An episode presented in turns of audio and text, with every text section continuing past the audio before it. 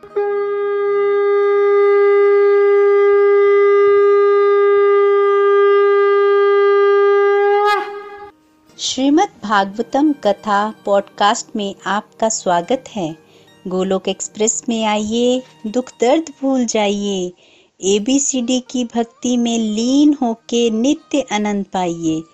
हरी हरि बोल।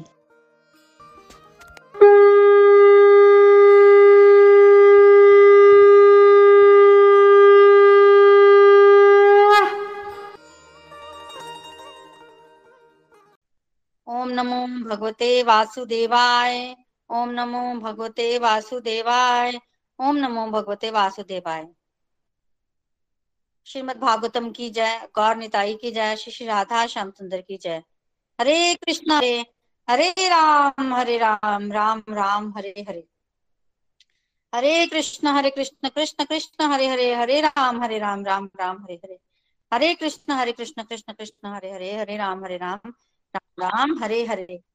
ना शस्त्र पे, ना शास्त्र पे, ना धन पर और ना ही किसी युक्ति पर। मेरा तो जीवन आश्रित है प्रभु, केवल और केवल आपकी कृपा शक्ति पर। गोलोक एक्सप्रेस में आइए, दुख दर्द भूल जाइए एबीसीडी की भक्ति में लीन होकर नित्य आनंद पाइए। जय श्री राधे कृष्णा। सो हरि हरि बोल।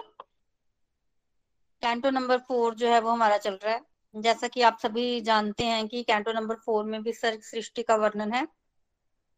वो सृष्टि जो ब्रह्मा जी द्वारा की गई है। ब्रह्मा जी ने सर्वप्रथम स्वयं मनु को प्रकट किया। ब्रह्मा जी सृष्टि कर तो रहे थे पर सृष्टि से वो इतनी खुश नहीं थे तो सर्वप्रथम उन्होंने आ, अपने ही शरीर के दो हिस्से किए। एक हिस्से से स्वयंभु मनु और दूसरे हिस्से से शत्रुपा जी प्रकट हुई। इन्होंने आपस में विवाह किया और इनकी पाँच संतानें हुई दो पुत्र तीन पुत्रियाँ। तीनों पुत्रियों के चरित्र हम पहले ही सुन सुन चुके हैं। आकुति देवहूति और प्रसूति। और इनके जो पुत्र हैं, उनमें से बड़े पुत्र प्रियव्रत और छोटे पुत्र उत्तानपाद। बड़े पुत्र जो थे प्रियव्रत, वो नारद जी के शिष्य थे। नारद जी खुद भी बाल ब्रह्मचारी और उनको भी उन्होंने वही शिक्षा दी। तो वो भी नारद जी की शिक्षा प्राप्त करके उन्होंने विवाह नहीं किया और वो चले गए तपस्या के लिए और उन्होंने राष्ट्रीय हासन भी स्वीकार नहीं किया। राज सिंहासन जो है उत्तानपाद के पास आ गया और उत्तानपाद के बड़े पुत्र थे ध्रुव महाराज। उत्तानपाद के बाद वो सिंहासन जो है वो ध्रुव महाराज के पास गया और ध्रुव महाराज ने अंततः ध्रुव लोक की प्राप्ति की जिसकी कथा जो है हमने हमने श्रवण की है पीछे, पिछले सत्संग में। तो जब ध्रुव लोक की प्राप्ति हुई ध्रुव को तो नाच कौन रहा है? नारद जी। नारद जी नाच रहे हैं, इतना उनको आनंद मिल रहा है कि उनका जो शिष्य है ध्रुव महाराज, वो अल्टीमेटली उसने भगवान को प्राप्त कर लिया है। इतने खुश है ना कि वो घूम घूम का, घूम घूम का ध्रुव महाराज के यश का वर्णन कर रहे हैं और अल्टीमेटली वो पहुँचे कहाँ? परचेताओं के यज्ञ में पहुँचे और परचेताओं के यज्ञ में जाकर उन्होंने ध्रुव महाराज के यश का वर्णन किया कि ध्रुव महाराज को ध्रुव की प्राप्ति हो गई है। कथा सुनाई। बेसिकली मैत्रेय विदुर संवाद जो है, वो चल रहा है। तो मैत्रेय ऋषि ने पूछा, मैत्रेय ऋषि से विदुर जी ने पूछा कि ये प्रचेता लोग कौन थे? कौन सा वो यज्ञ कर रहे थे, जिसके यज्ञ में जाकर नारद जी जो है वो ध्रुव महाराज के विषय में बता रहे हैं?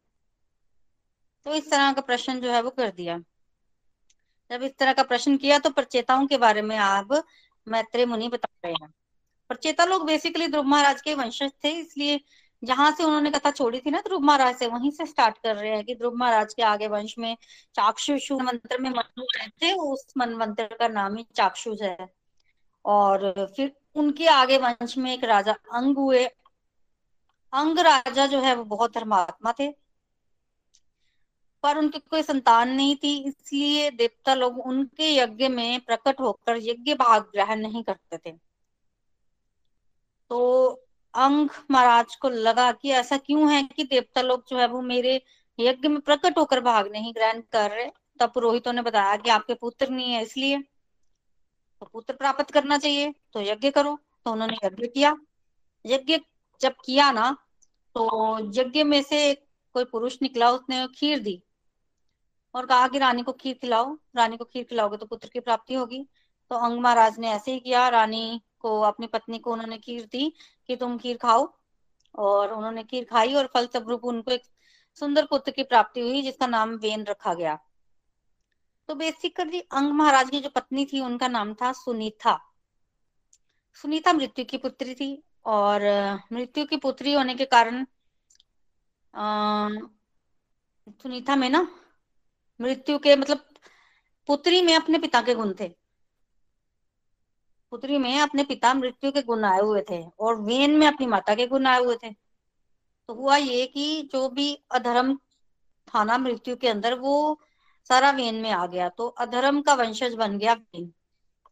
तो विदेन जो है वो धर्म का वंशज बन गया और इतना मतलब सारे गुण माता के आए, पिता का एक भी गुण नहीं आया।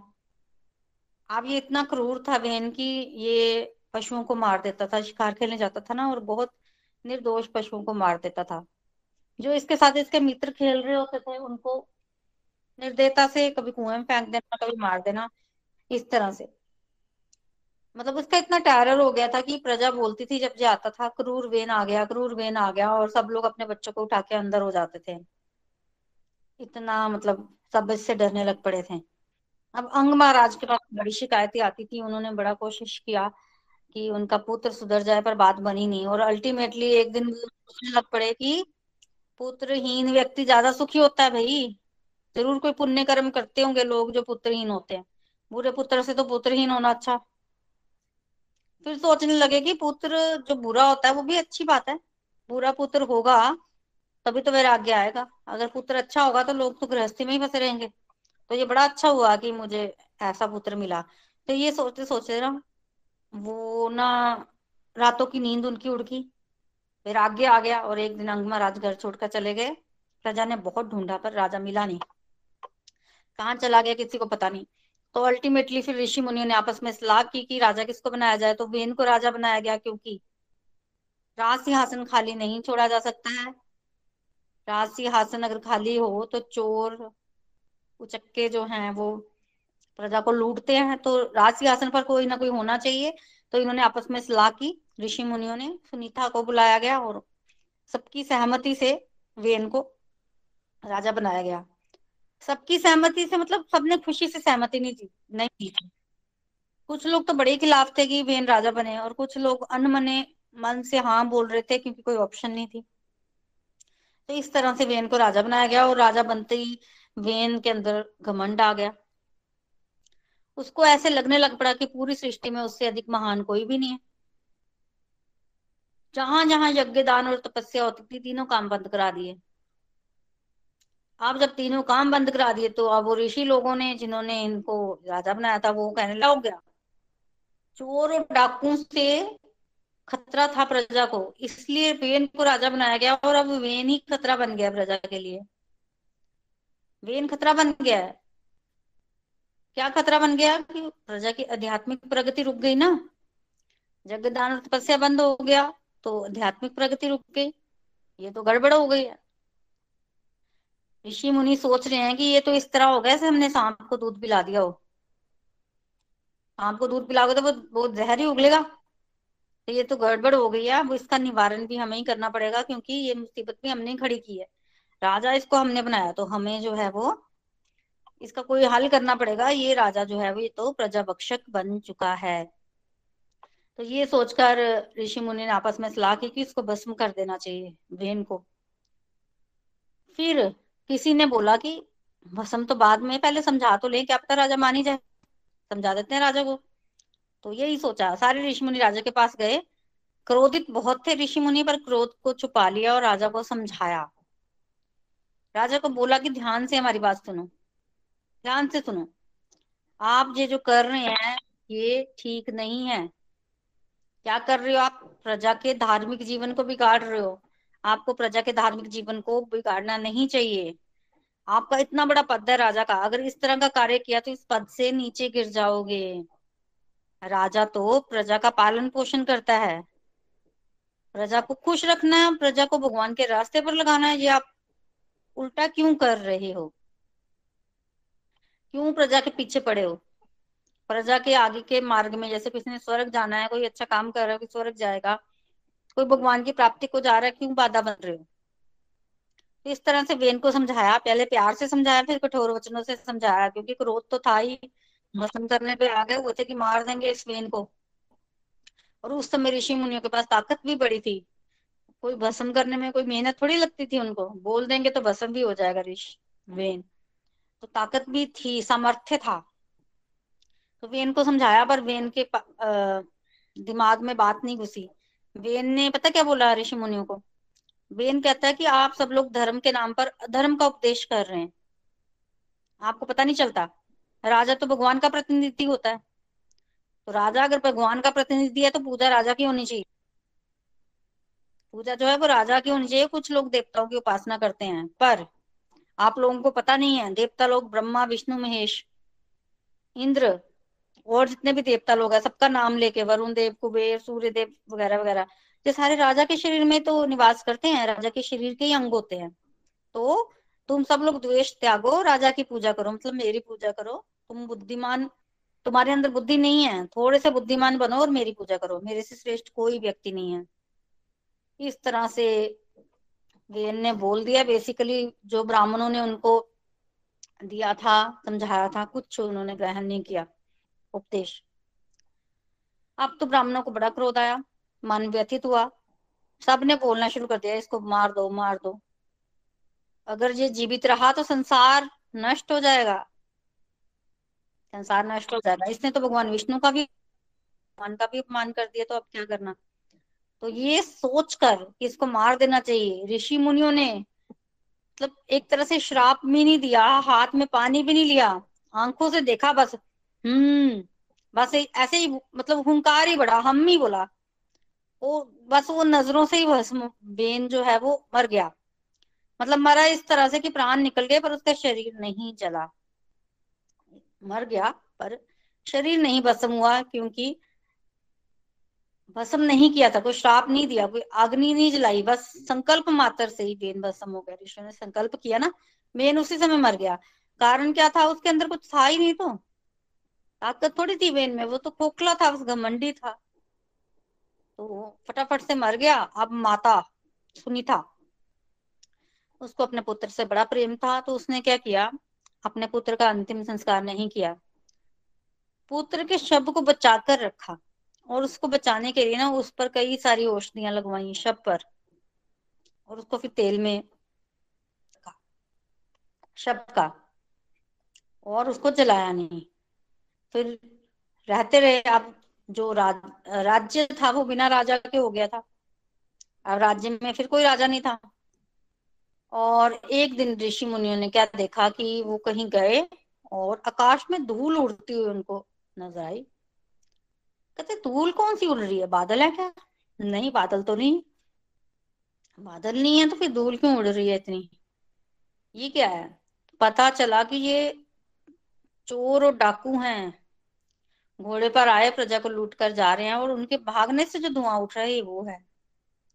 अब तो ऋषि लोगों को समझ में आया कि ये वेन के मरने के कारण हुआ है। क्रूर था। इतना वो क्रूर था कि चोर लोगों ने ना चोरी करना छोड़ दिया था। चोरों को लगा हम चोरी करेंगे, राजा पकड़ लेगा, राजा पकड़ लेगा तो राजा छोड़ेगा नहीं, राजा बड़ा क्रूर है। तो चोरी नहीं होती थी। राज्य की व्यवस्था अच्छी थी, लोग ईमानदार थे हेरा फेरी कोई नहीं करता पर वेन के जाते जो है वो डाकुओं ने लोगों को लूटना शुरू कर दिया। तो अब क्या करें? अब ऋषि मुनि कहते हैं कि तो गड़बड़ हो गई। प्रजा तो फिर दुखी का, दुखी दुखी की दुखी ही रही। क्या किया जाए? तो उन्होंने सलाह की आपस में कि क्या करना चाहिए, कैसे होगा? तो उन्होंने ये सलाह की कि राजा अंग कितने महान थे, ठीक है? तो उनके आगे वेन हुआ पुत्र तो राजा अंग के संस्कार कहाँ गए? मतलब ये तो वेन में अधर्म के संस्कार थे ना पिता, माता के संस्कार आए थे कहीं ना कहीं अंग महाराज की वो अच्छाई, उनके पूर्वजों की वो अच्छाई, वो ध्रुव महाराज के वंशज, वो सब होगा। कहीं कोई संस्कार भी मरता है, कोई मतलब तो ऐसे ये अच्छाई जा नहीं सकती है। तो ये सोचकर ना उन्होंने ना वेन के शरीर का मंथन किया कि वेन के शरीर को निकालो छाई कहीं ना कहीं होगी अंदर।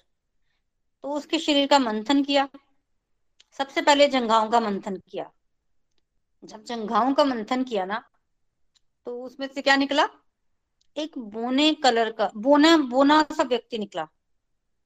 काले रंग का, ब्लैक कलर का बोना सा व्यक्ति निकला छोटे छोटे उसके अंग। लाल लाल आँखें, तांबे जैसे बुरे बुरे बाल, ऐसे। तो उसने, वो जब निकला ना तो उसने पूछा, मेरे लिए क्या आज्ञा है? तो बेसिकली उसका नाम बाहुक पड़ा। तो पूछा उसने ऋषि मुनियों से कि मेरे जन्म, मेरे लिए आज्ञा क्या है? तो ऋषियों ने उत्तर दिया, तुम बैठ जाओ। तो बेसिकली बैठ जाओ को बोलते निशीद तो उससे, उसका नाम पड़ गया निषाद। और उससे आगे जो जाति उत्पन्न हुई, उसको निषाद जाति बोलते हैं। आप, जानते हैं कि जब भगवान राम जो है वन में गए थे, उनको निषाद राज मिला था रास्ते में। तो ये निषाद जाति जो है वो यहीं से शुरुआत हुई उसकी। वेन के शरीर से जो व्यक्ति निकला था, बोना सा। बेसिकली वेन के अंदर जितने भी अधार्मिक अधार्मिक संस्कार थे, जितने भी उसके पाप थे, वो सारे इसने अपने ऊपर ले लिए थे। तो जो निषाद लोग होते हैं ना, वो चोरी करते हैं, शिकार भी करते हैं मतलब पाप कार्य करते हैं, क्योंकि इसने अधर्म अपने ऊपर ले लिया था। तो जब वो वेन का धर्म इस जाति पर आ गया ना तो फिर इनको आज्ञा दी गई कि आप पर्वतों में रहो, जंगलों में जाके रहो। जंगलों में रहो, पशुओं को मारो, खाओ, अलग रहो। सोसाइटी में रहने के लायक नहीं है तो ये लोग जंगलों में रहते हैं। आदिवासी लोग नहीं होते जैसे उस तरह से, अलग रहते हैं। तो इनको वहाँ भेज दिया गया, इस जाति को। अब अब वेन के शरीर के मंथन से तो निकला निषाद। वो चले गए। अब ऋषि ने सोचा कि अब अधर्म जो था वो शरीर से निकल चुका है। अब तो शरीर पवित्र है। अब तो उसमें ध्रुव महाराज के वंशज का शरीर है, अंग महाराज के पुत्र हैं तो अब फिर से मंथन किया जाए। तो जब पाप निकल गया तो फिर मंथन किया बुझाऊं का तब वहाँ से जब मंथन हुआ, तब वहाँ से एक पुरुष और एक ला पुरुष और स्त्री का जोड़ा निकला। और वो कौन थे? जो पुरुष थे, वो थे भगवान विष्णु के अवतार, पृथु महाराज। और जो स्त्री थी, वो श्रीमती लक्ष्मी देवी की अवतार थी, अर्ची महारानी। तो पृथु महाराज और अर्ची महारानी का जन्म हुआ। बोलो पृथु महाराज की जय। और जब ये मतलब पृथु महाराज बड़े हुए तो अर्ची महारानी लक्ष्मी सब रूपा उनके साथ इनका विवाह हुआ, इस तरह से। तो देखिए बहुत सारी लर्निंग्स जो है हमें मिलती हैं। इसमें हमें ये देखना है कि ये जो मंथन हुआ, जब समुद्र मंथन हुआ तो पहले विष निकला, ठीक है? तब हमने लास्ट टाइम ये भी डिस्कशन की थी कि हमारे अंदर भी एक मंथन चल रहा है, ठीक है?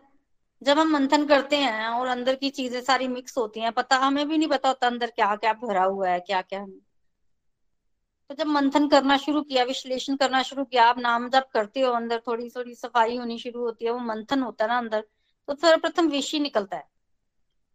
और विष निकलता है मतलब कई बार किसी को रिएक्शन आता है, किसी को अलग अलग अजीब अजीब तरह के थॉट्स आते हैं। कई बार लोग डिप्रेशन का नाम भी दे देते हैं कि व्यक्ति डिप्रेसिव है डिप्रेस हो गया है, थोड़ा डिप्रेसिव सोचता है। वो क्या है? वो विष निकल रहा है अंदर से। जब एक बार वो निकल जाता है ना व्यक्ति तो उसके बाद वो निखर जाता है व्यक्ति, फिर उसके अंदर भगवान का प्राकट्य होता है। मतलब इट्स प्रोसेस हर एक को इस प्रोसेस से गुजरना ही पड़ता है। ये प्रोसेस है और हर एक को इस प्रोसेस से गुजरना पड़ता है। तो अगर आपको अजीब अजीब तरह के विचार आ रहे हैं आपको कभी ऐसा लगता है कि समझ नहीं आ रहा है कर... क्या करे तो आप ये सोचिए कि वो मंथन में पहले विष निकल रहा है और आगे अच्छा समय ज़रूर आएगा। तो मेहनत, अपनी जो मेहनत करते हो ना, आप उसको छोड़ना नहीं है। वो करते रहो अच्छा समय ज़रूर आएगा।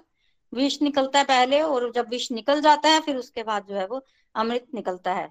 उसी तरह से पहले पाप निकला वेन के शरीर से और फिर जब वो शरीर पवित्र हो गया तो वहाँ से भगवान के शक्ति अवेश अवतार पृथु महाराज का जो है वो जन्म हुआ। अब जब पृथु महाराज आए तो सबने उनकी प्रशंसा शुरू की कि भगवान के अवतार है ना तो सब लोग उनकी महिमा का जो है वो गायन करने लगे। आकाश से फूलों की वर्षा होने लगी। देवता लोग करते हैं ना फूलों की वर्षा, भगवान आते हैं तो। और बड़ा ढोल, नगाड़े विगुल बजने लगे, पृथ्वी खुश होगी बेसिकली क्योंकि वेन जैसा राजा था, उससे तो पृथ्वी बिल्कुल खुश नहीं थी। फिर भगवान आए तो पृथ्वी बड़ी खुश हो गई। और ब्रह्मा जी भी आए। और ब्रह्मा जी जब प्रकट हुए ना तो ब्रह्मा जी ने क्या देखा कि पृथ्वी जी महाराज के ना पाओ के जो नीचे है, वो वो कुछ चिन्ह देखे उन्होंने। वो चिन्ह देखकर मतलब ब्रह्मा जी को भी पता नहीं है। भगवान आए, भगवान तो सब पूर्ण रूप से स्वतंत्र है ना तो भगवान, ब्रह्मा जी को तो चिन्ह देख कर पता चला कि ये भगवान के अवतार हैं। ठीक है तो भगवान के अवतार का क्या रहस्य है बेसिकली देखिए, अगर कोई व्यक्ति आपके पास आता है और वो बोलता है कि वो भगवान का अवतार है क्या आपको मान लेना चाहिए। नहीं मान लेना चाहिए। क्यों? देखिए, भगवान के अवतार के ना कुछ चिन्ह होते हैं। भगवान जब आते हैं ना तो कुछ चिन्ह विशेष ऐसे होते हैं, उन, उनका परीक्षण करना चाहिए। अगर तो वो चिन्ह हो, उनमें से एक ये है कि भगवान जब भी आते हैं ना, राधा रानी, उनके तलवों के नीचे कुछ चिन्ह होते हैं। वो चिन्ह जो हैं, वो बड़े स्पेशियस होते हैं और अगर वो चिन्ह नहीं है तो किसी व्यक्ति के पाँव के अंदर, नीचे है तो वो भगवान नहीं है। भगवान के शरीर के कुछ लक्षण होते हैं विशेष। भगवान जब वृंदावन में आए थे ना, भगवान श्री कृष्ण और राधा रानी तो उन्होंने कभी चप्पल ग्रहण नहीं की। और उनके पाओ के नीचे थे चिन्ह तो जगह जगह वो चलते थे ना, वहाँ उनके पाओ के चिन्ह जो है, वो मिट्टी में छप जाते थे। तो ब्रजराज को इतना पावन क्यों माना जाता है? जगह जगह वहाँ भगवान के चरण चिन्ह छपे हैं। जगह जगह चरण चिन्ह। और हम लोगों को दिखते नहीं है, पर किनको दिखते हैं? जिनकी दृष्टि है वैसी। अगर मीराबाई की बात करें तो मीराबाई सेवा कुंज में 25 साल रही हैं। उनको वहाँ पर राधा कृष्ण के चरण चिन्ह और जब उन्होंने वहाँ पर उन्होंने बुहारी लगानी होती थी वहाँ पे ना सेवा कुंज में तो वो कभी बुहारी नहीं लगा पाती थी। भगवान के चरण चिन्ह होते थे ना वहाँ। तो वो फिर क्या करती थी, अपने केशों से केश बड़े लंबे थे उनके तो केशों से बुहारी लगाती थी। पूरे पच्चीस साल। मीराबाई ने अपने केशों से बुहारी लगाई है, उनको वहाँ पे भगवान के चरण चिन्ह वगैरह दिखते थे सेवा कुंज में। क्योंकि भगवान राधा रानी के साथ वहाँ आते थे और भगवान ने ब्रज में कभी चप्पल ग्रहण नहीं की। कभी नहीं की। तो ये जो चरण चिन्ह है, इसको देखकर ब्रह्मा जी को पता चला, उनको भी नहीं पता था कि भगवान के अवतार जो है वो हो चुके हैं, कि ये तो भगवान के अवतार हैं। अब उनके राज्यभिषेक की तैयारी की गई पृथ्वी राज के, क्योंकि उनको तो राजा राजा ही चाहिए था ना तो उसी के लिए तो वो मंथन हो रहा था। तो फटाफट से उनके राज्यभिषेक की तैयारियाँ की गई अलग अलग नदियों से जल लाया गया और उनके राज्यभिषेक में काफ़ी देवता लोग आए थे, क्योंकि वो तो भगवान थे। और फिर जब राज्यभिषेक हुआ तो उनको काफ़ी सारे गिफ्ट जो है वो दिए गए।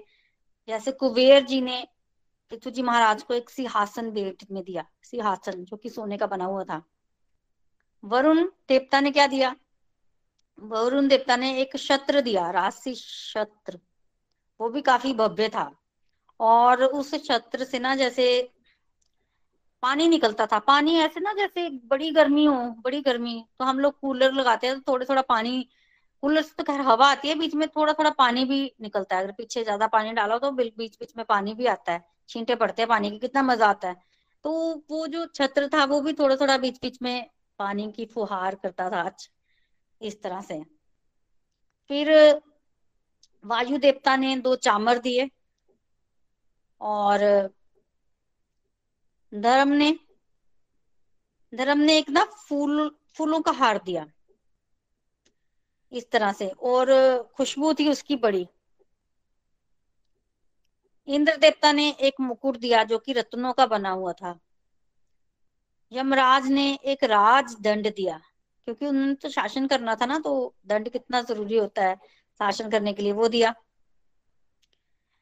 ब्रह्मा जी ने कवच दिया और वो कवच जो है वो आध्यात्मिक ज्ञान से बना हुआ था।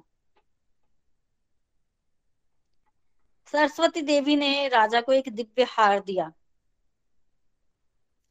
भगवान विष्णु ने उनको एक सुदर्शन चक्र दिया एक तो सुदर्शन चक्र भगवान विष्णु के पास होता ना, वो नहीं। उन्हें चक्र कौन सा दिया? थोड़ी शक्ति वाला। दर्शन चक्र के पास तो पूरी शक्ति होती है, उसमें अंश रूप की शक्ति होती है ना, वो वो दिया। फिर लक्ष्मी देवी ने उनको ऐश्वर्य प्रदान किया, अक्षय ऐश्वर्य की, इनकी बहुत ज़्यादा ऐश्वर्य जो है होगा।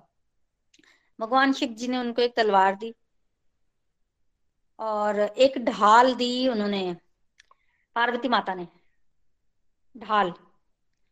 और चंद्र देवता ने उनको घोड़े दिए, विश्वकर्मा ने उनको रथ दिया, अग्नि ने पृथु महाराज को एक धनुष भेंट किया, जो कि बकरी और गायों के सिंगों से बना हुआ था।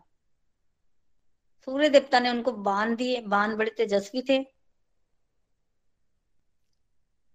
इस तरह से उनको अलग अलग देवताओं ने और भी अलग अलग गिफ्ट दिए। किसी ने संगीत का गिफ्ट दे दिया, किसी ने अभिनय कला प्रदान कर दी, किसी ने गायन की शक्ति दे दी, किसी ने गायब होने की शक्ति दी, सिद्धि दी, वगैरह वगैरह। तो शंख भी मिला उनको गिफ्ट में, जो कि उनको सागर ने दिया। तो इस तरह से बड़े सारे उनको गिफ्ट मिल गए जब उनका राज्यभिषेक हुआ। फिर आप सभी जानते हैं कि जब राजा कोई बनता है तो उस समय कोई टीवी तो था नहीं, साधन था। और जब भी मतलब जैसे अभी हम, हमें कुछ चाहिए, मान लो हमें हिस्ट्री जाननी है तो हम लोग फटाफट नेट गूगल में हिस्ट्री देख लेते हैं। पर उस समय ऐसा नहीं था। उस समय ना जो सूत लोग होते थे, मागध लोग बंदी जन वो जो है, वो इतिहास, सूत जो है, वो पेशेवर प्रशंसक होते थे, सूत लोगों का काम होता था प्रशंसा करना। मागध लोग होते थे कथावाचक, वो कथा करते थे। और बंदी जन होते थे, स्तुति गाय गायन करते थे। ये सब लोग इकट्ठे आते थे और गाना गाते थे, जिसमें राजा की पुरानी वंशावली होती थी कि राजा ने क्या क्या महान काम किए, पूर्वजों ने। वो होते थे और ये लोग गा गा कर गा कर, कर उसको सुनाते थे और राजा का यश गान करते थे। यही मनोरंजन का साधन था कि लोग बोलते थे सुनते थे पूर्वजों की कहानियाँ सुनते थे जिससे उनको पता चलता रहता था बार बार कि पूर्वज ने उन्होंने उनकी पूर्वजों ने क्या क्या किया था। तो इस तरह से ये लोग गाते थे। अगर आपको याद हो तो रामायण सीरियल आपने देखा था। रामायण सीरियल में जब महाराज जनक के पास भगवान रामचंद्र विश्वामित्र जी के साथ पहुँचते हैं तो सबसे पहले वहाँ दो तीन लोग आते हैं ना गाने के लिए। आपको याद होगा। याद कीजिए, वो क्या गाते हैं? हम बंदी जन अपने राजा की वृद्धावली व्याख्यान करे, हम बंदी जन। तो जिन्होंने वो रामायण देखी है, उनको याद होगा। तो ये लाइन वहाँ भी बोली जाती है कि हम बंदी लोग राजा की वृद्धावली होती है, जो पुरानी हिस्ट्री होती है, उसको उसका व्याख्यान कर रहे हैं और फिर वो पूरा उनका पुराना ब्यौरा बताते हैं। इसी तरह से जो महाभारत आई थी अभी पीछे, उसमें भी जब भगवान कृष्णा वहाँ बैठते हैं ना तो एक व्यक्ति आता है जो भगवान कृष्णा के जन्म के और उनके बताता है कि क्या क्या उन्होंने लीलाएँ की जब द्रौपदी अपने पुत्रों के साथ और सारे पांडव जो है वो बैठे होते हैं। वो भी बंदी लोग ही थे तो ये बहुत कॉमन है। वृद्धावली बताते हैं कि पुराने लोगों ने क्या किया था, पूरा हिस्ट्री तो ये बार बार बार बार वो बुलाते हैं तो वो लोग गाते हैं। तो जब इनका राज्यभिषेक हुआ ना तो वो सूत लोग, मागध लोग बंदी जन सब आ गए और उन पृथु महाराज की स्तुति करने लगे। जैसे कि उनका काम होता है, राजा की प्रशंसा करना, राजा बड़े शौक से सुनता है। जब इन्होंने पृथु महाराज की स्तुति गायन करनी शुरू की, तब पृथु महाराज ने बोला, ये आप क्या बोलते हैं? आप तो मेरे गुणों का व्याख्यान कर रहे हैं, पर मैं तो अभी आया ही हूँ। वो गुण मैंने प्रकट तो नहीं किए कि राजा में क्या क्या गुण है, क्योंकि उनकी ज्योतिष विद्या बहुत तेज होती थी। तो क्या बोल रहे हैं? पृथ्वी महाराज पृथ्वी महाराज कह रहे हैं कि आप जो प्रशंसा मेरी कर रहे हैं, जिन गुणों का व्याख्यान कर रहे हैं, वो गुण तो मैंने प्रकट ही नहीं किए तो अभी आप उन गुणों को व्याख्यान मत कीजिए। मेरी इतनी स्तुति करने की ज़रूरत नहीं है। ये जो बंदी लोग थे, मानते नहीं कि राजा आप में इतने गुण हैं तो स्तुति तो हमें करनी है, हमें वो गाने हैं। तब राजा ने बोला कि गाने हैं, ठीक है, पर जब मैं भविष्य में वो गुण प्रकट करूँगा, तब आप इन्हें गा सकते हैं। अभी नहीं। अभी मत कहिए अभी मैंने वो गुण प्रकट नहीं किए हैं। तो अगर कोई साधारण व्यक्ति है तो वो तो यही बोलेगा ना राजा में ये गुण नहीं है अभी। तो अभी मैं आपको अनुमति नहीं दे सकता कि आप जो है वो प्रशंसा करें। राजा इसमें थोड़ा सा लॉजिक भी देता है कि झूठी प्रशंसा नहीं। किसी को करनी भी नहीं चाहिए और करवानी भी नहीं चाहिए। इस तरह से जो व्यक्ति होता है सम्मानित व्यक्ति, वो इस तरह से झूठी प्रशंसा जो है, वो करवाना जो है, उसको शोभा नहीं देता तो आप ऐसा मत कीजिए। आप पेशेवर जो गायक थे, वो बड़े संतुष्ट हुए। पृथु महाराज की अमृतमयी मधुर वाणी को सुनकर बड़े खुश थे वो। तो उन्होंने राजा की स्तुति गान जो है, वो बंद कर दिया। क्योंकि वो राजा ने मना किया, उन्होंने बंद कर दिया। पर वहाँ पर जो ब्राह्मण लोग बैठे थे वो नहीं रुके। बंदी जन तो रुक गए, उनका तो काम है, पर ऋषि लोगों का ये काम नहीं है, पर फिर भी उन्होंने राजा की स्तुति की क्यों? क्योंकि राजा कौन है? भगवान के अवतार है ना तो ऋषि लोगों को पता होता है, कुंडलियाँ देखकर। आइडिया होता है तो वो भगवान के अवतार है, और भगवान का, भगवान की स्तुति तो करनी चाहिए, क्यों नहीं करनी चाहिए? जितनी क्षमता है, उतनी तो करनी चाहिए। तो ऋषि लोगों ने राजा के चरित्र को, उनकी महिमाओं को पूरा गाया। एक तरह से भविष्यवाणी कर दी। क्या भविष्यवाणी की? कि ये जो राजा है, महाराज पृथु, ये सूर्य देव के समान शक्तिशाली होंगे। सूर्य देव क्या करता है बेसिकली सबको प्रकाश देता है। समान रूप से देता ना? कोई गलत काम कर रहा है, कोई झूठ बोल रहा है तो ये तो नहीं कहता सूर्य की उसको मैं प्रकाश नहीं दूँगा। ये पापी है। सबको समान रूप से प्रकाश मिलता है। उसी तरह से महाराज पृथ्वी जो है, वो सब पर समान रूप से अपनी कृपा जो है, वो बरसाएँगे। और क्या करता है सूर्य? सूर्य पृथ्वी में से जल सोखता है। पर जब बारिश करता है ना, बारिश होती है, जल सोखेगा और बादल बनेंगे, बारिश होगी तो वही जल दोबारा बरसा देगा। उसी तरह से पृथ्वी महाराज अपनी प्रजा से कर वसूलेंगे, पर वो उसी कर को उसी धन को फिर अपनी प्रजा को लुटा भी देंगे। लुटा देंगे। और सहनशील होंगे, या क्षमावान होंगे। इनके मुख पर हमेशा जो है मुस्कान बनी रहेगी ये प्रजा का बिल्कुल पिता की तरह पालन करेंगे। इनके समय में प्रत्येक, प्रजा का प्रत्येक व्यक्ति जो है वो उसका जीवन सुखी होगा। उनके सुख में वृद्धि ही होगी। राज्य ये इस तरह से करेंगे कि किसी को पता ही नहीं चलेगा कि राजकोष में धन आया कहाँ से और गया कहाँ। मतलब उनकी ऐसी नीति होगी कि धन तो आएगा, पर कोई समझ नहीं पाएगा कि आ कहाँ से रहा है। और जब तक वो समझ पाएगा कि कहाँ से आया, कितना आया, उतनी देर में और आ जाएगा, कोई स्थिति को समझ नहीं पाएगा। कोई नहीं समझ पाएगा कि कैसा, कैसे कर रहे हैं इनकी नीति क्या है। और न्याय बड़ा अच्छा करेगा राजा। अगर कोई निरपराधी है, फिर वो शत्रु भी क्यों ना हो? उसको वो ये माफ़ कर देंगे। और अगर कोई अपराधी है, फिर चाहे वो पुत्री क्यों ना हो, उसको दंड देंगे। इस तरह से शासन जो है, वो पृथ्वी महाराज करेंगे। स्त्रियों का सम्मान करेंगे। पत्नी के साथ बहुत अच्छा व्यवहार करेंगे, उनको अपने शरीर का हिस्सा मानेंगे। तो इस तरह से ऋषि मुनि विश्ववाणी के नाम पर राजा पृथु के गुणों का गान कर रहे हैं कि ऐसे ऐसे ऐसे ऐसे होगा। फिर अल्टीमेटली राजा ने ऋषि मुनियों को प्रणाम किया। उनको कितने सारे राजा ने उपहार दिए। और ऋषि मुनि फिर चले गए। तब ऋषि महाराज ने बिल्कुल वैसे ही शासन किया जैसे कि ऋषि मुनियों ने बोला था। फिर एक बार क्या हुआ कि ऋषि मुन पृथु महाराज के राज्य में ना अकाल पड़ गया। अकाल में आप सब जानते हैं कि खाना जो है वो खत्म हो जाता है, बारिश नहीं होती है। तो प्रजा लोगों के लिए खाने की कमी पड़ गई। प्रजा लोगों ने राजा को बोला, कहा कि आप बताइए कि क्या करना है? हम लोगों को तो खाने को खाना नहीं मिल रहा है तो हमारे, हमें भूख लगी है और इस तरह से हम सब लोग मर जाएँगे। हम आपकी शरण में आए हैं। आप बताइए हमें कि हम क्या करें जल्दी बताइए, नहीं तो ये भूख हमें मार देगी। आप ऋतु महाराज ने जब अपनी प्रजा की बात बात सुनी तो उनको बड़ा खेद हुआ कि मेरी प्रजा इतनी दुखी है। क्या किया जाए? तब ऋतु महाराज ने सोचा और सोचा तो उनको पता चला कि ये सारे, ये सारी पृथ्वी की गलती है। भूमि की गलती है। भूमि देवी की गलती है। लोगों की गलती नहीं है जो काल पड़ा है। तो होता ऐसे था कि जब पृथ्वी महाराज जिस समय जिस काल में हो ना उस समय पृथ्वी जो है वो उसमें से अनाज उगाना नहीं पड़ता था।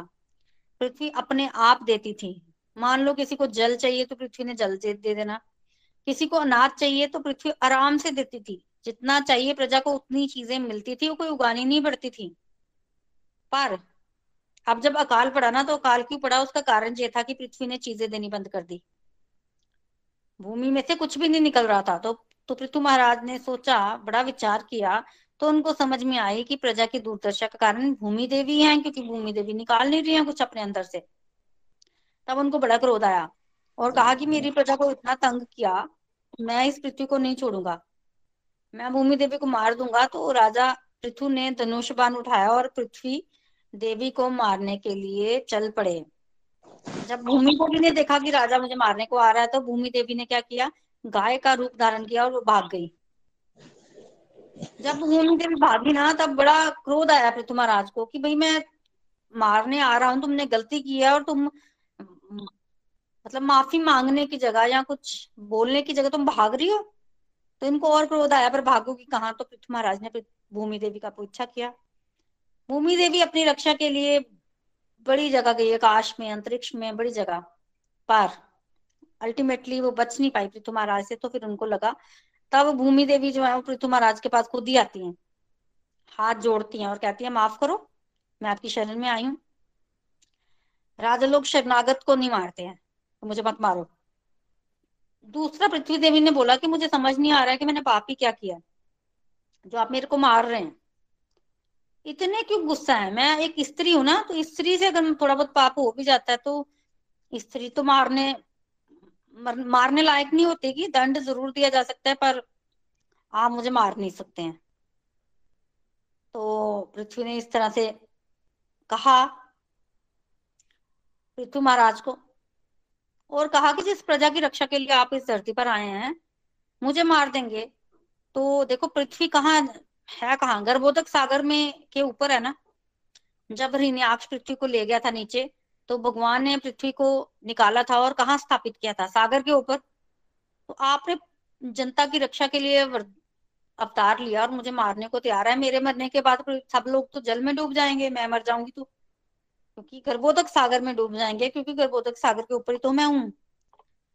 तो क्यों आप ऐसा कैसे कर सकते हैं? तब ऋतु महाराज ने उत्तर दिया, कहते कि मैं क्या करूँ? तुमने मेरी आज्ञा का उल्लंघन किया। तुम्हें सारी सुविधाएँ मिल रही थी तुम तुमने सारे यज्ञ भाग ग्रहण किए सब कुछ किया पर बदले में तुम दे कुछ नहीं रही हो। मतलब तुम जो तुम्हें चाहिए जो तुम्हें मिल रहा है वो तो तुम एक्सेप्ट कर रही हो पर दे कुछ नहीं रही तुमने दूध नहीं ओ, तुमने अनाज नहीं दिया। प्रजा भूखी मर रही है तुम अपराधी हो।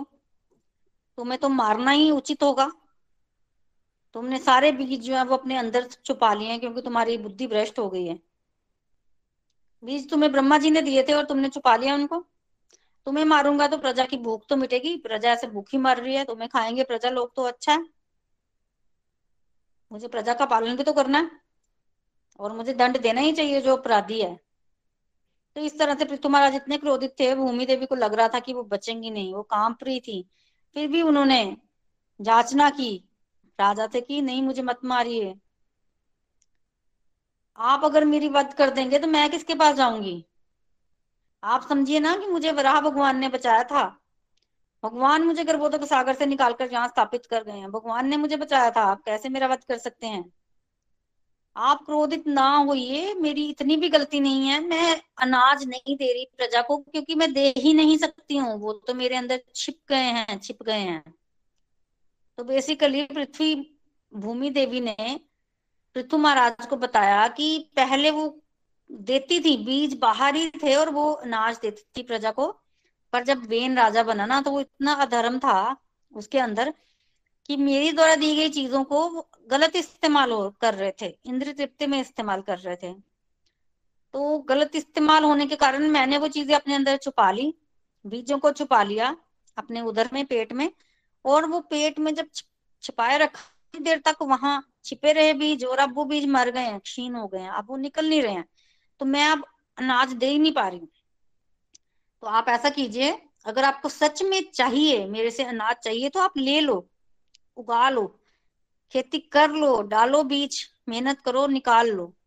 तो बेसिकली अब भूमि देवी राजा को बोल रही हैं कि वो दे, उनके अंदर जो बीज हैं, वो छिप गए हैं, वो उनको निकाल नहीं पा रही हैं तो अगर आपको कुछ चाहिए तो आप मेरे से ले सकते हो, मैं स्वयं नहीं दे पा रही हूँ।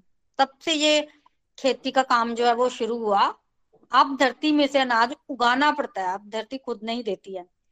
और साथ ही साथ पृथ्वी देवी ने बोला, भगवान पृथ्वी महाराज को कि आप मुझे समतल कीजिए। अगर आप मुझे समतल करेंगे, तभी तो अनाज ले पाएँगे। तो फिर पृथु महाराज ने भूमि देवी को समतल किया। पृथु महाराज से पहले ना भूमि में मैदान नहीं होते थे। वो उबड़ खाबड़ थी, पर्वती पर्वत थे। इनको समतल पृथु महाराज ने किया। तो किस तरह पृथु महाराज ने पृथ्वी को समतल किया और पृथ्वी से चीज़ें ली अन्न लिया? इसका वर्णन जो है वो हम अगले सत्संग में करेंगे। Hare Krishna Hare Krishna Krishna Krishna, Hare Hare Hare Ram Hare Ram Ram Ram, Hare Hare. Music through the body, as a soul. Hari Hari Bol, Hari Hari Bol. Transform the world by transforming yourself. Radhe Krishna. So Hari Hari Bol. Everyone आज के लिए मेरी तरफ़ से इतना ही चलिए अब हम रिव्यू सेक्शन की तरफ़ चलते हैं सबसे पहले हम चलते हैं नीलम जी की तरफ़ हरी हरी बोल नीलम जी आप कुछ कहना चाहते हैं हरी हरी बोल हरी हरी बोल प्रीति जी बहुत ही प्यारा आज का सत्संग बहुत आनंद आया ध्रुव जी की आगे वंशज का वर्णन। मैं नीलम महाजन पठानकोट से। ध्रुव महाराज जी की हमने समझा स्टोरी को, पिछली कथा जो थी। और उसके बाद इनके आगे वंशज, इनके बेटे थे उत्कल और बत्सल, बत्सर। और जैसे आपने पिछले सत्संग में भी बताया था कि उत्कल जो था, वो मतलब पिछले जन्म में वहाँ पहुँचे हुए थे, वो जोगी थे जो पिछले जन्म में और थोड़ा सा एंड में किसी कारणवश उन्हें जन्म लेना पड़ा। और वो नहीं चाहते थे कि उन्हें राज्य मिलना था, बड़े बेटे थे ध्रुव जी के। तो वो नहीं चाहते थे कि मैं मैं राज्य करूँ। संसारिक बंधनों से बचे रहना चाहते थे तो वो पागल ही बन गए। पागल जैसे जड़ भरत जी बने थे ना, दूसरे जन्म में वो नहीं चाहते थे कि वो पढ़ाई लिखाई करे और वो भगवान में रमन करना चाहते थे तो उन्होंने भी एक पागल का एक झड़का जड़ की तरह बन गए थे, ऐसे ही जे बन गए।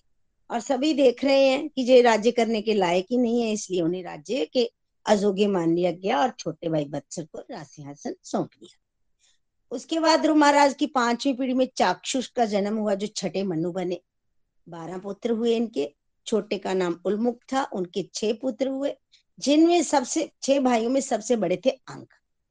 अंग की हम अंग महाराज जी की भी आ, कथा सुनी कि कैसे उन्होंने एक यज्ञ किए और हर तरह से पुरोहित जो थे वो पूर्ण जोगे थे लेकिन देवता लोग मतलब देवताओं का आह्वान करने पर देवता लोग अपना अपना भाग लेने के लिए आए ही नहीं। तो महाराज अंग ने पुरोहितों से पूछा तो उन्होंने कहा कि सब कुछ सही है। तो अंग महाराज बड़े दुखी हुए। फिर ब्राह्मणों ने कहा कि भगवान की पूजा अर्चना करो, भगवान अगर आ गए तो देवता भी आएँगे तो इस तरह से भगवान की पूजा की गई वहाँ पे। और फिर उसमें से एक श्वेत वस्त्रधारी आते हैं जगेश्वर कह लीजिएगा। और जब वो आते हैं और एक खीर वगैरह खीर से भरा सोने का पात्र देते हैं तो वो पत्नी, इनकी पत्नी को खिलाया गया और एक बेटा वेन हुआ। और ये जो बेन है जी क्योंकि मूर्तिमान मृत्यु की पुत्री थी इनकी माँ इसलिए उनके इनमें गुण गए थे। और ये बड़े क्रूर राजा था राजा बना जब तो बड़ा क्रूर था और इन्हें लोग इत, इतना क्रूर था ये कि किसी को भी मार देता था। जंगल में जाता था तो वो पशु पक्षियों को मार देता था। पशुओं को मारता था, घर में अगर किसी बच्चे को देखा तो उसको मार मार देता था, छोटे बच्चों को देखा मारकर, कुएँ में फेंक देता था। इस तरह से लोग इनसे डरते थे, जब भी जे आता था तो बच्चों को छिपा लेते थे।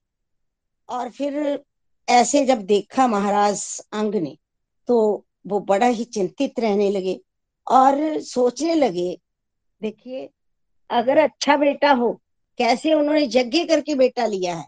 तो कहने लगे कि वास्तव में पुत्र विहीन लोग कितने भाग्यशाली होते हैं।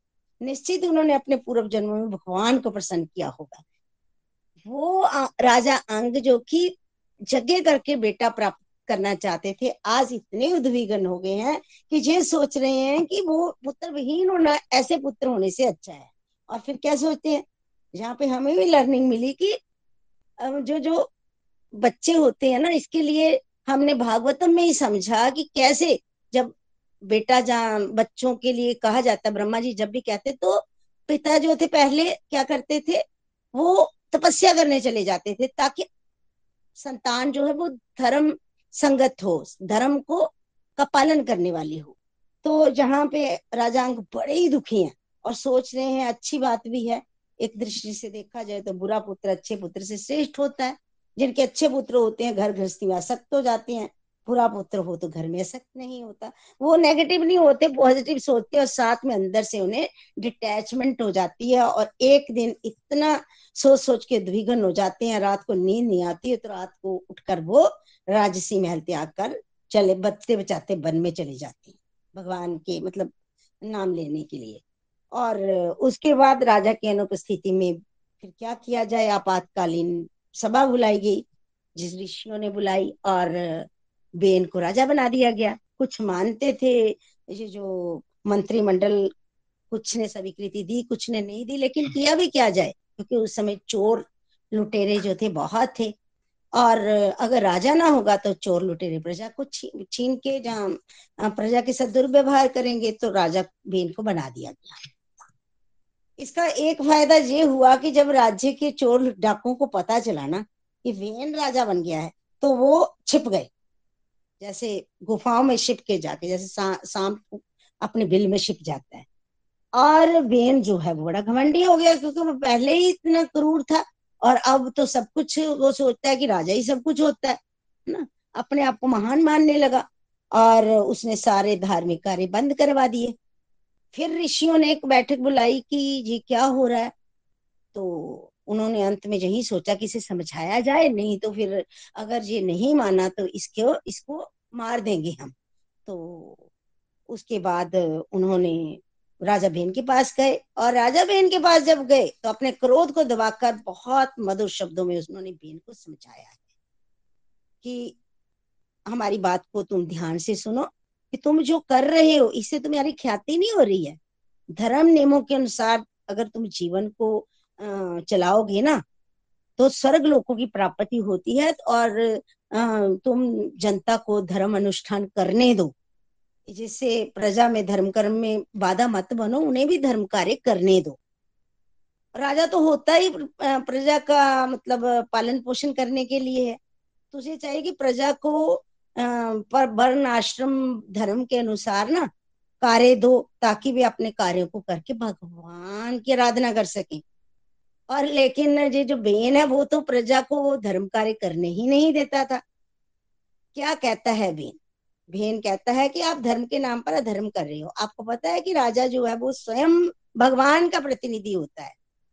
यदि अज्ञानतावश कोई राजा की पूजा नहीं करता ना, उसे ना लोक में और ना ही परलोक में सुख प्राप्त होता है। बिल्कुल उल्ट ट्रैक पर चला गया है राजा भी है ना? वो क्या क्या कह रहा है कि मेरे ये जो भगवान, विष्णु, ब्रह्मा सब जो देवी देवता है ना, वो राजा के शीर के अंग होते हैं।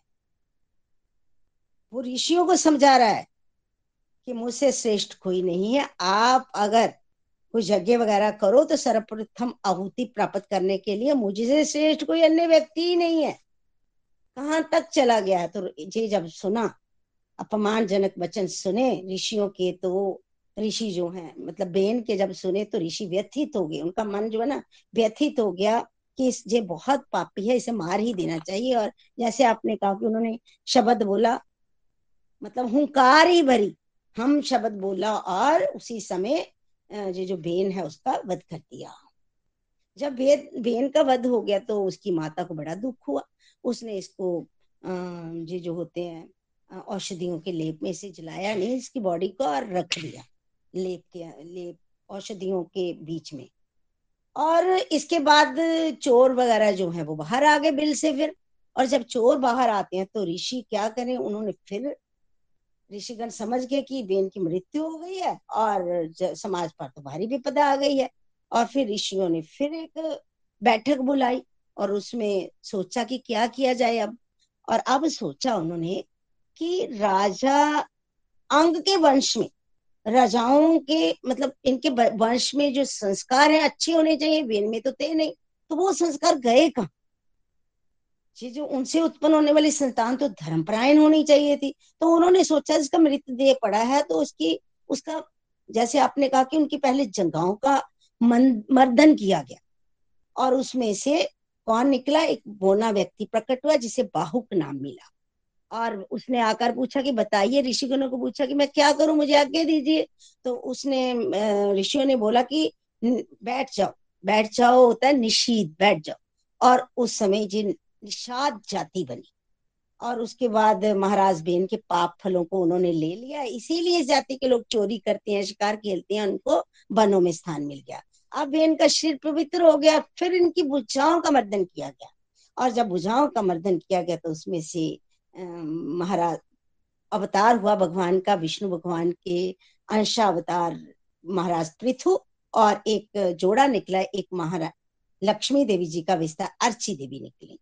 और ये दोनों जो हैं, जब आए तो सब, सारे तरफ़ मतलब खुशी का माहौल हो गया, क्योंकि ये भगवान के अवतार थे और सब अप्सराएँ हर्षित होकर नृत्य करने लगे देवतागण फूल बरसाने लगे। ब्रह्मा जी जब आते हैं तो वो जब पृथु महाराज की दाहिनी हथेली में भगवान विष्णु की रेखा देखते हैं, चरणों के तलबों में कमल पुष्प के चिन्ह देखते हैं तो समझ गए। पृथु महाराज भगवान के अंश अवतार हैं। देखिए, जिनके पास दृष्टि होती है, उन्हें ये चरण चिन्ह दिखाई देते हैं। भगवान ब्रह्म, भगवान भगवान जो है, ब्रह्मा जी जो है, वो तो पहुँचे हुए हैं, सृजन करते हैं संसार का, इसलिए उन्हें पता चल गया। फिर उनका राज्य अभिषेक हुआ। और फिर आपने बताया कि सबने उन्हें गिफ्ट्स दिए। सबने नदियाँ समुन्द्र पर्वत सबने कुबेर वरुण, हर एक ने जो जो मतलब इनको महाराज पृथु को ना ठाठ वाठ इनका कर दिया, सारे के सारे इनको वर मिल गए, जो जो चीज़ें चाहिए थी इनको मिल गई। और उस समय फिर उसके बाद सूत, मागध और बंदीजन इन्होंने इनकी स्तुति करने लगे। क्योंकि तो ऋषि मुनि बैठे थे, उन्होंने बताया, पता चल जाता है सबको कि जय भगवान के अवतार है। जब उनकी स्तुति कर, गाने लगे तो महाराज पृथु ने मना कर दिया। उन्होंने कहा कि जिन गुणों का आप खान कर रहे हैं, अभी तक तो मैंने वो प्रदर्शन ही नहीं किया उनका। और जब तक प्रदर्शन नहीं किया, तब तक आप स्तुति नहीं कर सकते हो, है ना? तो फिर वो जो है, बड़े खुश भी हुए। तो फिर उन्होंने स्तुति बंद कर दी। लेकिन ऋषि गणों ने कहा कि इनका गुणगान जारी रखा जाए। ऋषि तो जानते थे ना, फिर उन्होंने बहुत सुंदर स्तुति की है जहाँ पे। ये सूर्य देव के समान शक्तिशाली होंगे, जैसे सूर्य देव प्रत्येक व्यक्ति को समान रूप से प्रकाश देते हैं। पृथु भी, महाराज पृथु भी उसी प्रकार समान रूप से प्रत्येक व्यक्ति पर अपनी कृपा बरसाएँगे। जिस प्रकार सूर्य देव वर्ष के आठ महीने पृथ्वी का जल सोखते हैं और फिर बरसा देते हैं, इसी तरह जो प्रजा से कर लेंगे और फिर वो कर्ज समय आने पर उस धन को लुटाएँगे। और उसके बाद उन्होंने कहा कि इंद्र के समान वर्षा करेंगे क्षमा बान होंगे और और भी बहुत से गुप्त कार्य करेंगे। इनके राज को, उसकी स्थिति को कोई समझ नहीं सकेगा। इस तरह से बहुत ही प्रशंसा की। उन्होंने भविष्यवाणी की कि भविष्य में महाराज पृथु ऐसे होंगे। उसके बाद ये जो एक बार क्या हुआ? आपने बताया कि एक बार अकाल पड़ गया। और जब अकाल पड़ गया तो लोग आए इनके पास जाचना लेके। जब जाचना लेके आए और कहने लगे, हमारी क्षुदा को शांत करो, शीघ्र ही हमें भूख निकल जाएगी। तो ये सोचने लगे जब वो चले गए। बड़ा सोचा इन्होंने। उनकी दयनीय अवस्था को देखकर महाराज पृथु ने इस समस्या का कारण जानना चाहा, विचार किया और इस निष्कर्ष पर पहुँचे कि, देखिए ये लोग जो है ना, वो कामचोर नहीं है। ये लोग जो हैं, खाद्य पदार्थों का अभाव इसलिए नहीं है कि खाद्य पदार्थों का अभाव इसलिए होता है खाने पीने की चीज़ें नहीं मिलती कि जब लोग जो है ना, वो कामचोर हो, निठल्ले बैठे हो, आलसी हो, ये कामचोर नहीं है, बल्कि पृथ्वी जो है ना, वो प्रचुर मात्रा में अनाज दे ही नहीं रही। पृथ्वी का कसूर है। उस समय पृथ्वी ना अपने आप अनाज देती थी, जैसे आपने कहा। पर अब नहीं दे रही है तो उन्होंने उनको बड़ा गुस्सा आया। धनुष उठाया और बाण से भूमि पर निशाना ताना। पृथ्वी देवी जो भूमि देवी थी, वो जब देखा उन्होंने कि क्रोध आ गया तो गाय का रूप बनाया और आगे आगे भाग पड़ी। और जब महाराज पृथु का क्रोध और बढ़ गया और वो पीछे पीछे तो गाय आगे आगे हर जगह पे गई है, हर जगह पे। लेकिन बेन पुत्र का कोप कम नहीं हुआ और उसके बचने का कोई मार्ग जब नहीं मिला तो असहाय होके भगवान की शरण में आ गई। और इन्होंने उनसे माफ़ी मांगी है जहाँ पे। फिर साथ में ये भी कहा है कि आपकी शरण में आई हूँ और मुझे शरणागत वत्सल है आप, कृपा कीजिए। मैंने तो कोई पाप भी नहीं किया, मुझे समझ ही नहीं आ रही कि आप मेरा वध क्यों करना चाहते हैं। मैं तो एक शक्तिशाली नौका के समान जिस प्रकार आपने बताया ना कि देखिए, इस पृथ्वी पर ही सारे बसते हैं। और अगर पृथ्वी को ही मार देंगे तो सारी प्रजा कहाँ जाएगी? वो तो गर्भोध सागर में गिर, मतलब गिर जाएगी। तो वो कहते हैं कि आप कैसे बचाएँगे उन्हें? महाराज पृथु ने उत्तर दिया कि तुमने मेरी आज्ञा को उल्लंघन किया है है ना? तू अपने जग्गे भाग तो स्वीकार करती है पर आना नहीं देती। प्रचुर मात्रा में घास खाती है दूध नहीं देती है ना? तो वो कहते हैं कि मैं तुम पर बहुत मतलब तुमसे अप्रसन्न हूँ। मेरी आज्ञा होते हुए तुमने औषधि और अन्न के बीज भी छिपा लिए, जो तुम्हें ब्रह्मा जी से प्राप्त हुए थे। क्रोध के कारण उस समय ना जो पृथ्वी थे ना, वो जमराज लग रहे थे और काँप रही थी धरती माता।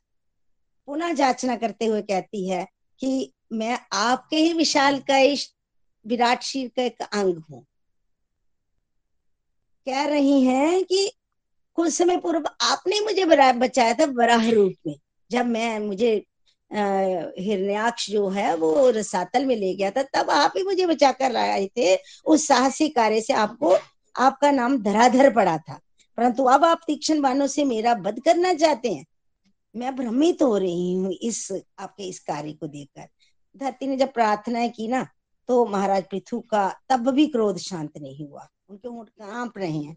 पृथ्वी ने पुनः कहना शुरू किया, कृपया क्रोध को त्याग दीजिए और ध्यान से मेरी बात सुनिए। फिर उन्होंने बताया कि ब्रह्मा जी द्वारा जो बीज थे, जैसे प्रीति जी आपने बताया कि कंदमूल, औषधियाँ जितने भी बीज थे ना, इसका उपयोग धर्मियों द्वारा हो रहा था। वे इनका, इन खाद्य पदार्थों का उपयोग होता है जगह में, लेकिन वो इंद्रिय तृप्ति के लिए कर रहे थे।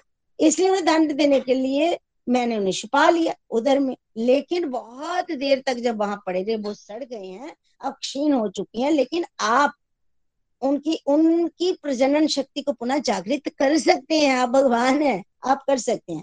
कहते हैं कि उसके बाद पृथ्वी से अनाज ना, अब पहले नहीं उगाना पड़ता था, अब उगाना पड़ता है। अब धरती से अब भी वैसे ही करते हैं ना, जैसे धरती को में मतलब बीज बोते हैं, पहले बुआई करते हैं, फिर बीज बोते हैं, ऐसे उगाना पड़ता है। तो फिर भूदेवी ने ये भी कहा कि पृथ्वी जो है, उसको समतल करो और कैसे समतल करेंगे पृथ्वी जी महा पृथ्वी जी महाराज ने समतल की थी। जैसी पृथ्वी अब मिलती है, पहले नहीं थी। तो इस तरह से समतल करके उन्होंने हमें दिया और भूदेवी फिर प्रसन्न हो गई है। फिर कैसे वो भगवान की आज्ञाओं का पालन कर दिया, जी आप नेक्स्ट प्रसंग में हमें समझाएँगे। बहुत ही प्यारा आज का सत्संग था। हरी हरी बोल। हरी हरी बोल। हरी हरी बोल नीलम जी। बहुत ही ब्यूटीफुली आपने आज के सत्संग की समरी दी है. Thank you for sharing Hari Hari बोल. हरी हरी बोल. चलिए अब हम आगे बढ़ते हैं. हमारे साथ अविनाश जी हैं. अविनाश जी कुछ कहना चाहते हैं? कुछ नहीं. हरी हरी बोल. प्रीति जी आपका बहुत बहुत धन्यवाद. रोज ही आप इतनी बढ़िया जो है हमें भगवत भागवतम की कथा सुनाते हैं.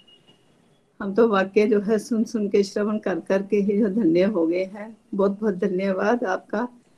व्यासपीठ को बार बार नमन करती हूँ। नीलम जी ने काफ़ी विस्तार से इसकी जो है स्टोरी सुना दी है। तो बहुत ही आनंद आया आज के सत्संग से। फिर राजा अंग को जैसे आप आपने बताया, फिर सृष्टि का जो है चौथा जो है कैंटो में सृष्टि का वर्णन जो है हो रहा है। कैसे जो है नारद जी जब उनको पता चलता है कि ध्रुव महाराज जो है, कैसे भगवान को प्राप्त कर लेते हैं, ध्रुव तारा बन जाते हैं, वो बड़े खुश होते हैं और जाके जो है, कैसे परिचयताओं के जगह में जाके जो है, उनकी अपना नाच देखते हैं और वर्णन करते हैं कि मेरा शिष्य भक्त जो है, कैसे जो है जो भगवान का सच्चा भक्त बन गया है। तो जब आगे उनके वंशज की बात ही हो रही है, फिर राजा अंक जो है, उनको जब व्यक्ति हो जाती है, अपनी पत्नी और बच्चों को छोड़कर तो किसी को पता नहीं चले, वो रातों रात ही जैसे ना वो निकल जाते हैं। तो जब वो रात को निकल जाते हैं तो वो भगवान को बहुत ही धन्यवाद करते हैं कि आपने मुझे ऐसा पुत्र दिया जिसने मेरी आँखों के सामने ही तारे चमका दिए। अच्छा हुआ जो आपने ऐसा दुष्ट पुत्र जो है मुझे दिया है। अच्छा पुत्र होता तो मैं संसार में ही असक्त रहता। अब मुझे समझ आ गई है कि ये संसार बड़ा असार रूप है। घर से निकल कर कहा किसी को शिक्षा यही मिलती है, क्योंकि कई बार हम बहुत पछताते हैं, जब किसी के कोई बच्चा नहीं होता है तो वो कहता है अभी क्या है जो है मेरे लिए? ये सब हमारे कर्मों का ही होता है।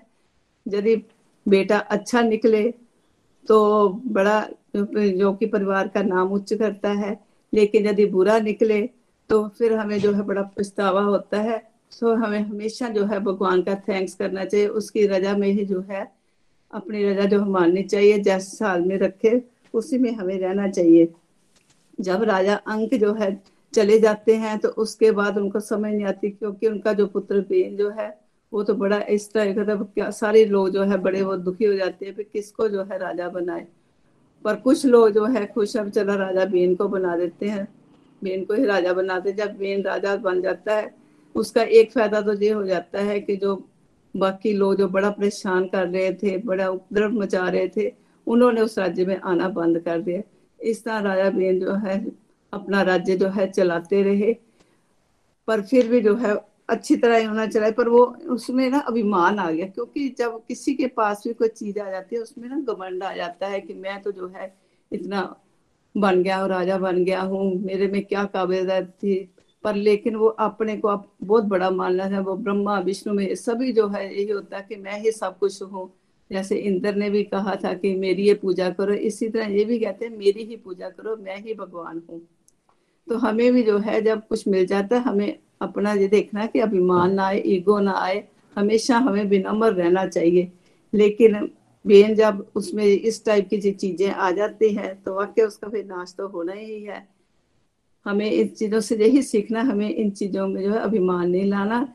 पर राजा जो है, बेन जो है, जब ऐसा दुष्टाचारी हो गया तो फिर नेचुरली जब देश में, जो राज्य में अकाल पड़ गया, इस तरह की बुरी हाल तो हो गई है तो फिर सारे देवी देवता ही जो है, वो भी क्रोधित हो गए। उन्होंने आँखों से कहते, सिर्फ़ उन्होंने, सिर्फ़ दृष्टि से ही उसका जो है, स्वाह कर दिया, वो खत्म हो जाता है। लेकिन उनकी माता दो, बहुत दुखी होती है। माँ को तो नेचुरली दुख होगा, लेकिन वो थी चतुर। उन्होंने जो है, उसकी बॉडी को जो है, रख लिया। अब बाकी सारे जो है, इसमें जो है, ये हो गई, परेशानी हो गई। अब क्या किया जाए? जो है ना, इसके बाद कोई बच्चा तो है नहीं, बेटा नहीं है तो किसको जो रहा है फिर वो कहते हैं, नहीं, कोई नहीं। इसका जो है, जैसे समुन्द्र का मंथन हुआ था तो उसमें विश्व निकला था, अमृत में निकला था। इसी बॉडी का जो है, मंथन किया जाए। जब मंथन किया गया तो उनकी जो है, वाकई जहाँ जंगाओं से वो निकलता है रक्त जो है, और उनकी जो है भुजाओं का जब किया तो वहाँ से था जो एक राजा और एक जो है वो निकली जो है रानी निकली पुरुष और स्त्री का जोड़ी निकल पड़ी और जिससे जो है उनका नाम जो है पृथु जो है रखा गया पृथु जो है विष्णु भगवान आए ब्रह्मा जी वो कहते हैं ये भगवान जो है उनके ही अवतार है क्योंकि ये लोग सब देख लेते हैं उनके पैरों में चिन्ह से ही पहचान हो जाती है तब उनको जो है राजा बना दिया जाता है लेकिन जो है राजा तो बन जाते हैं लेकिन वो देखो उनमें कितनी जो विनम्रता थी, हलीमी थी कि उनको राज्य मिला है। लेकिन वो कहते मेरे में आपने काबिलियत तो देखी नहीं है, आप मेरे को क्यों ऐसा जो है राजा बना रहे हो? तब इस सभी जो है देवता जो है, कहते हैं उन्होंने बड़ी सूत, मागत और बंदीजान जो थे, उन्होंने इनकी काफ़ी स्तुति की है। तो फिर उन सभी ने देवी देवताओं ने इनको अलग अलग तरह के जो भी राज्य विषय के लिए चीज़ें चाहिए वो सभी गिफ्ट मिली है। जब भगवान खुश होते हैं ना तो अपने बच्चों को अपने आप ही जो है सब चीज़ें जो मिल जाती है। इससे यही शिक्षा मिलती है कि हमें जो है हलीमी विनम्रता लानी है। तभी भगवान जो है हमें हमारी जो है भौतिक इच्छाएँ पूरी करती हैं और जो है स्पिरिचुअल जो है प्रोग्रेस भी होती है। सो हमें यही इनसे शिक्षा लेनी है। हमेशा जो है अपने में ही लेके आइए और अपने ईगो और अभिमान को जो है छोड़ो, तभी हम भगवान की प्राप्ति कर सकते हैं। हरी हरी बोल। हरी हरी बोल अविनाशी बहुत प्यारी लर्निंग्स अपने हमारे साथ शेयर की हैं। बिल्कुल हमें, जो भगवान ने हमें दिया ना, उसी में हमें खुश रहना है और वो हमारे लिए बेस्ट है, ऐसा समझिए। और अगर हमें कुछ चाहिए भी, भौतिक इच्छा की, कोई भौतिक चीज़ की हमें इच्छा भी है तो भी हमें भगवान की शरण में जाना चाहिए। और भौतिक चीज़ें भी वही मांगनी चाहिए, जिससे हमारी डिवोशन बढ़ेगी। भगवान थोड़ा सा कंफर्टेबल करो, ताकि मैं आपकी भक्ति जो है वो कर सकूँ। तो इस तरह से हमारा लक्ष्य प्रभु प्राप्ति होना चाहिए, उसके उसके लिए जो चीज़ें हमें चाहिए, वो हम ज़रूर ज़रूर भगवान से मांगे। हरी हरी बोल। बाकी आपने बहुत अच्छी लर्निंग शेयर की हैं। Thank you for sharing Hari Hari बोल, हरी हरी बोल। आगे बढ़ते हैं। हमारे साथ मनिका जी हैं। मनिका जी, चलिए। एक क्लास रिव्यू हम और ले लेते हैं। हमारे साथ संगीता शर्मा जी हैं पठानकोट से। संगीता जी। हरी हरी बोल प्रीति जी, व्यासपीठ को कोटि कोटि नमन। बहुत सुंदर कथा आज आपने हमें सुनाई, नीलम मैम ने और अविनाश जी ने बहुत सुंदर आगे उसको और एक्सप्लेन भी किया है। मैं कथा की तरफ़ ज़्यादा ना जाते हुए आज की हमारी लर्निंग्स क्या है इन कथा से? कि जो हम ध्रुव महाराज, जो भगवान के सच्चे भक्त थे, जिनको हम ध्रुव तारा के नाम से आज भी जान रहे हैं, उनके वंशज का जो वर्णन आपने किया है बहुत सुंदर तरह से कि कैसे अंग महाराज हुए और उनके आगे पुत्र वेन, जो एक क्रूर राजा थे, किस तरह उन्होंने अपनी प्रजा को भक्षण किया है, पर प्रजा का किस तरह से तंग किया उन्होंने लोगों को। और हमारी लर्निंग्स क्या है आज के सत्संग से, कि जैसे जैसे हम भगवान के साथ जुड़ते हैं, हमारे अंदर भी बहुत एक समुद्र मंथन चलता है। हमें सबसे पहले अपने अंदर का विष दिखना शुरू हो जाता है कि हमारे अंदर कितनी गंदगी है। और जैसे जैसे हम रेगुलर सत्संग, साधना, सेवा करते हैं, थोड़ा नाम जाप से अपने आप को जोड़ते हैं तो हमारी भी अंदर थोड़ी सफ़ाई होनी शुरू हो जाती है। फिर पता चलता है, फिर इंसान थोड़ा थोड़ा भक्ति के रास्ते पर आगे बढ़ता है और तब हमारे अंदर ही वो जो भगवान का प्राकट्य है, वो होना शुरू हो जाता है। हमें अपने अंदर या हमारे सामने जो लोग हैं, उनके अंदर भगवान दिखने शुरू हो जाते हैं। और दूसरी लर्निंग मेरी सबसे बड़ी ये रही कि प्रकृति का जो है हमें विदोहन कभी नहीं करना चाहिए। जितना हमें ज़रूरत है, उतना ही हम अपने आप में समेटें और अपने को भगवान की भक्ति के रास्ते पर आगे बढ़ाएँ। जैसे हमारा शरीर जो है पंच तत्व से बना है, जल, वायु, अग्नि, पृथ्वी, आकाश से, इनका हमें कभी विदोहन नहीं करना चाहिए। जल हम उतना ही यूज़ करें जितना हमें ज़रूरत है, उसका वेस्टेज ना करें। जैसे आजकल हमें जल जो है वो बोतलों में खरीदना पड़ रहा है, पैसे दे के हमें वो पानी पीना पड़ रहा है। तो क्यों ना हम उसका सही इस्तेमाल करें। वायु जो है, ऑक्सीजन, कोविड के टाइम हमने देखा कि कैसे हमें सिलेंडर पैसे देकर खरीदने पड़े और उससे भी हम जो है लोगों की जान या अपनी जान को सेव नहीं कर सकते हैं, जो हमें ये फ्री में ऑक्सीजन मिल रही है, इसका हम प्रकृति जो हमें दे रही है उसका सही इस्तेमाल करें। हम जो फ़ंक्शंस आ जाते हैं, दिवाली आ जाती है या हम पटाखे चलाते हैं, वो हम ज़्यादा ना चलाएँ ताकि हम आकाश को उस धुएँ से बचा सकें। जो फैक्ट्रीज का हम इस्तेमाल करते हैं, उससे जो धुआँ निकलता है उससे जो वेस्ट मटेरियल निकलता है, हम नदियों के जल को खराब कर देते हैं, वो हमें नहीं करना चाहिए।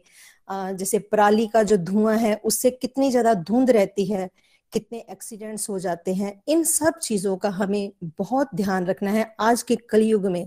ये बातें तो सतयुग की हैं सारी जो हम सीख रहे हैं कि कैसे उस समय भी क्रूर राजा होते थे, कैसे विदोहन किया जाता था, लेकिन आज के इंसान को इन सब की ज़्यादा ज़रूरत है। और हम लोग जो सत्संग से जुड़े हैं, हम इन बातों का सबसे ज़्यादा ध्यान रखें और अपने आसपास जो हमारे जुड़े लोग हैं, जो रहते हैं, उनको भी इन बातों की धीरे धीरे जानकारी दें। तभी हम सोचेंगे कि हम अच्छे एक भक्ति के रास्ते पर आगे बढ़ रहे हैं, खुद भी हम अच्छे रास्ते पर चलें और दूसरों को भी अच्छे रास्ते पर आगे लेकर जाएँ। हरी हरी बोल। Thank you everyone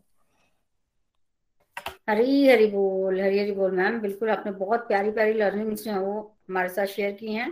बिल्कुल हमें जो जितनी हमें ज़रूरत है, उतना हमें लेना चाहिए और बाकी जो है वो आगे के लिए, आगे जो हमारी फ्यूचर जनरेशन है, उसके लिए छोड़ देना चाहिए। ये बहुत इंपॉर्टेंट है। जितना हमें चाहिए, उतना तो वैसे ही भगवान ने हमें दिया हुआ है। हमें बहुत ज़्यादा लालच जो है वो नहीं करना चाहिए। तो बहुत बढ़िया। हरी हरी बोल, हरी हरी बोल। तो आज के सत्संग को हम यही कंक्लूड करते हैं, आरती के साथ। श्री भागवत भगवान की है आरती, पापियों को पाप से है तारती। श्री भागवत भगवान की है आरती, पापियों को पाप से है तारती। ये अमर ग्रंथ, ये मुक्ति पंथ ये पंचम वेद निराला, नव ज्योति जगाने वाला। ये अमर ग्रंथ, ये मुक्ति पंथ, ये पंचम वेद निराला, नव ज्योति जगाने वाला। हरि नाम यही, हरि धाम यही यही जग मंगल की आरती। पापियों को पाप से है तारती। श्री भागवत भगवान की है आरती। पापियों को पाप से है तारती। ये शांति गीत पावन पुनीत पापों को मिटाने वाला, हरिदर्श दिखाने वाला। ये शांति गीत पावन पुनीत पापों को मिटाने वाला, हरिदर्श दिखाने वाला। है सुख करनी, है दुख हरनी, ये मधुसूदन की आरती। पापियों को पाप से है तारती। श्री भागवत भगवान की है आरती। पापियों को पाप से है तारती। ये मधुर बोल जग फंद खोल सन्मार्ग दिखाने वाला, बिगड़ी को बनाने वाला।